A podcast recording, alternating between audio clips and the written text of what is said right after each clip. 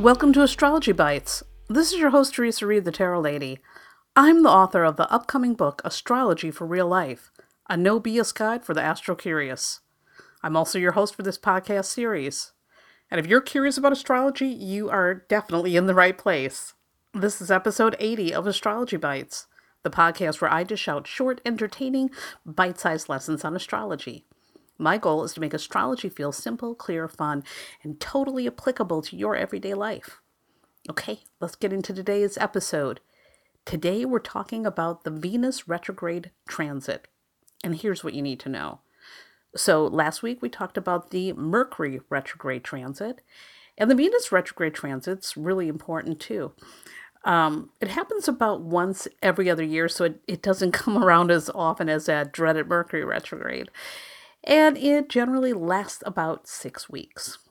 Now, during a Venus retrograde, relationships can become challenging. And by the way, not just romance. This is any partnership. So it could be a business partnership, um, again, or any other type of relationship. So oftentimes what I find is during a Venus retrograde, people end up squabbling a lot more than usual.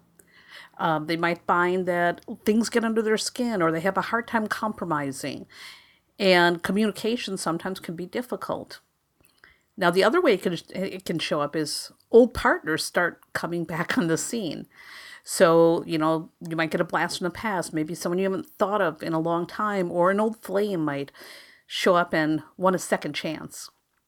Now, a relationship started under a Venus retrograde can subtly go bust without any warning.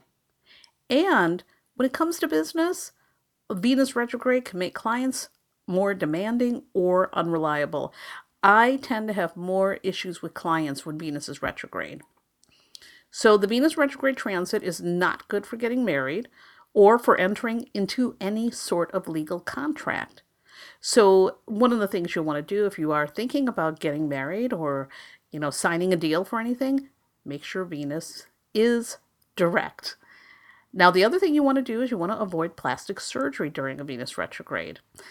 And you'll also want to keep your spending in check.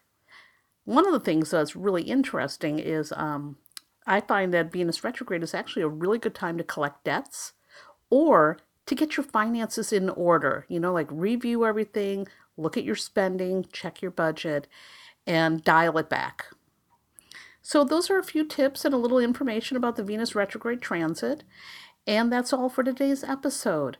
And I hope that you find this information useful. And hey, if you are enjoying the show, take a moment and leave a positive review on iTunes, because that's the best way to help new listeners discover Astrology Bites. Thank you so much. And for more fun stuff, head over to my website, the tarot lady dot com.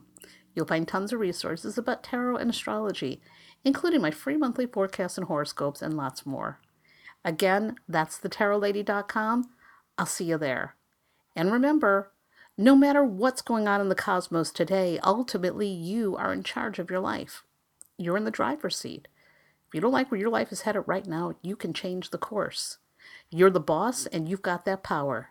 Be kind to yourself and others and make smart decisions. I'll see you in the next episode.